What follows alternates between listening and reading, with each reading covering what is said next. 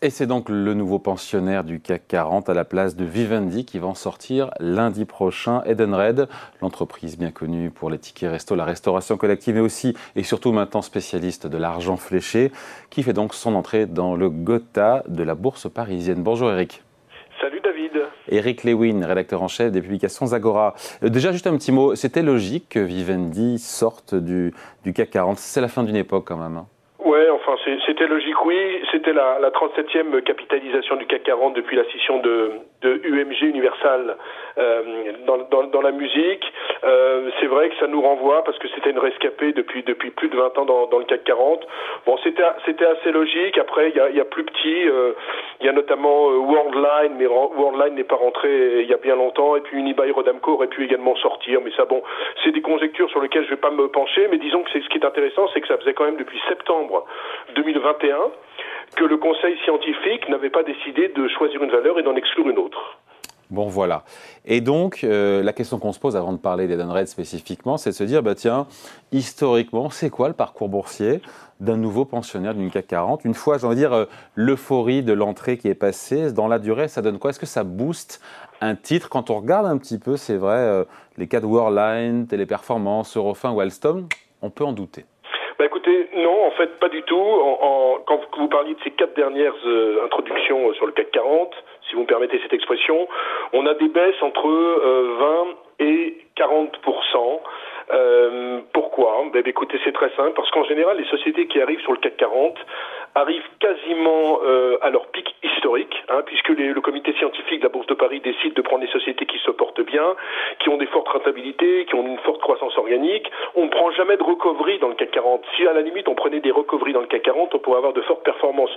Donc à la limite, euh, j'ai envie de vous dire ça, mais c'est peut-être pas sympathique pour Edenred, mais à la limite, il faut peut-être shorter les valeurs qui rentrent dans le CAC 40 en se disant qu'on les achète deux ans après avec moins 30 ou, moins, ou Ouais, mais là on se limite à, quatre valeurs, et encore une fois, Worldline, Téléperformance, Alstom et Eurofin. Il faudrait peut-être. Euh, oui, c'est vrai. pas une conclusion hâtive que de juste regarder les quatre dernières Dernières, si vous voulez, David, depuis euh, depuis trois ans. Donc euh, c'est vrai que si on se penchait euh, dans, dans, dans, le passé beaucoup plus important, euh, on n'aurait pas ce cas de figure. Mais moi, je me suis limité à ces quatre-là. Et c'est vrai que quand on regarde ces quatre-là, c'est vraiment pas Byzance pour les actionnaires. Alors on peut on peut dire que Eurofin Scientifique est arrivé au, au moment de l'envolée du Covid, donc ils ont bénéficié à fond des, du Covid. Que Alstom n'a pas eu de chance parce qu'elle a acquis Bombardier. Vous savez que la, la digestion a été extrêmement difficile. Que dans l'histoire de Téléperformance, il y a eu la problématique en Colombie. Vous rappelez, vous, vous rappelez pardon avec ce, ce, ce travail un peu compliqué ou le travail dissimulé. Bref, il y a toujours des raisons, mais c'est vrai que c'est vraiment pas Byzance depuis quelques années. Bon, on parle maintenant d'Edenred. Rappelez-nous un petit peu le, les métiers, le business model qui est très très rentable d'Edenred. Alors, on va commencer en fait. Edenred est connu pour son ticket restaurant. La version papier remonte en 1962 à un homme qui s'appelait Jacques Borel. Euh, vous savez, qui avait défrayé la chronique parce que c'était le premier qui avait fait des restaurants sur les sur les autoroutes. Et donc, ce Jacques Borel a, créé euh, le, ticket restaurant. L'idée, c'était de destiner ce système de ticket déjeuner aux ouvriers qui n'avaient pas de cantine dans leurs entreprises. La société est après devenue une marque dans le giron d'accord en 1983. Elle s'est transformée en accord service en 98 et puis et puis en 2010, accord décide de séparer ses activités de Accor Service en entité indépendante et introduite en bourse. Et à cette occasion, Accor Service est prénommé Edenred. Et vous savez pourquoi Edenred C'est très beau, mon cher David, vous allez avoir la larme à l'œil. C'est pas simplement pour projet d'entreprise entreprendre différemment ensemble, mais ça peut parce que ça fait référence au jardin d'Éden, c'est-à-dire au paradis pour les salariés. Alors, le, groupe, en tant que tel, euh, c'est un groupe qui, a trois grandes activités. Euh, il y a d'abord tout ce qui concerne euh, les avantages, les avantages aux, aux, aux salariés. C'est 59% du, du, chiffre d'affaires, c'est bien sûr les, les, les, tickets restaurants. On a toute une partie autour de la motivation, c'est-à-dire les cartes cadeaux, ça représente 28% du capital. Et puis on a des solutions de péage ou des solutions de parking qui représentent 30, 13% du capital. Le groupe, du chiffre d'affaires, pas du capital, du chiffre d'affaires. Du chiffre d'affaires, pardon. Ouais. Du chiffre d'affaires. Vous voyez, je suis dans mon élan avec cette belle boîte. 61% du chiffre d'affaires en Europe, 31% en Amérique latine, 8% dans le reste du monde. Euh, on est sur un groupe qui fait 1,9 milliard de chiffre d'affaires par an, qui a vu sa croissance organique progresser de 19,2%. Les autres indicateurs ont de quoi faire saliver la place financière. La marge d'EBITDA 41,2%, c'est quand même gigantesque. Il dégage entre 880 et 900 millions de free cash flow par an, ce qui est énorme. Quand on regarde la dette nette, elle représente 0,4 fois les bidas. Donc c'est vraiment le super candidat dans un secteur qui explose, parce que vous savez que la problématique, c'est qu'il faut retenir les salariés dans les entreprises. On a un turnover très, très, très, très important et eux sont vraiment euh, spécialisés sur tout ce qui concerne les avantages, euh, les avantages pour les salariés. Continuons en vous, en vous, en vous racontant que c'est quand même la société est un as du numérique, hein, parce qu'il il a pris très vite euh, le, le, le, tournant de la numérisation des activités. Il a lancé les, les, titres sous forme de cartes dès les années 2000 en Amérique latine, puis en 2014 le ticket restaurant via des services prépayés sur le marché français.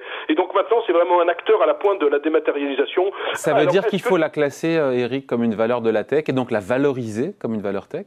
Bah, écoutez, pour l'instant, c'est ce que font les investisseurs parce que, un, quand vous regardez la rentabilité économique, David, plus de 40% en marge d'EBITDA, c'est de la tech. Quand vous regardez les ratios, il y en a deux qui sont intéressants. Valeur d'entreprise rapportée au chiffre d'affaires, c'est 6,5, c'est de la tech. Le PER, selon qu'on prenne 2023 ou 2024, 39. Sur 2023, c'est 39, mais sur 2024, on est sur des niveaux de 32.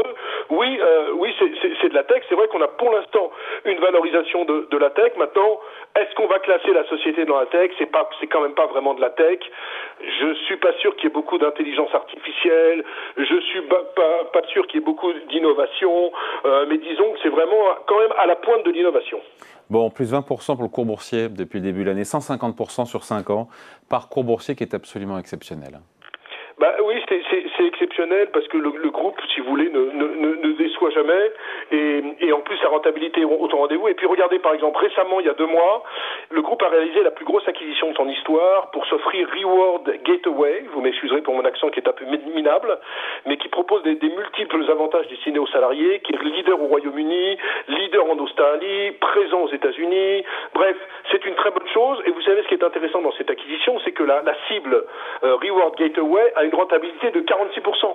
Donc elle a une rentabilité supérieure à celle d'Edenred. Donc en fait, on a l'impression que c'est que ce soit en croissance organique, que ce soit en croissance externe, c'est le groupe qui a toujours tout bon. Maintenant, moi, encore une fois, je veux pas être oiseau de mauvais augure, mais euh, je suis pas sûr que le succès boursier soit au, rendez-vous.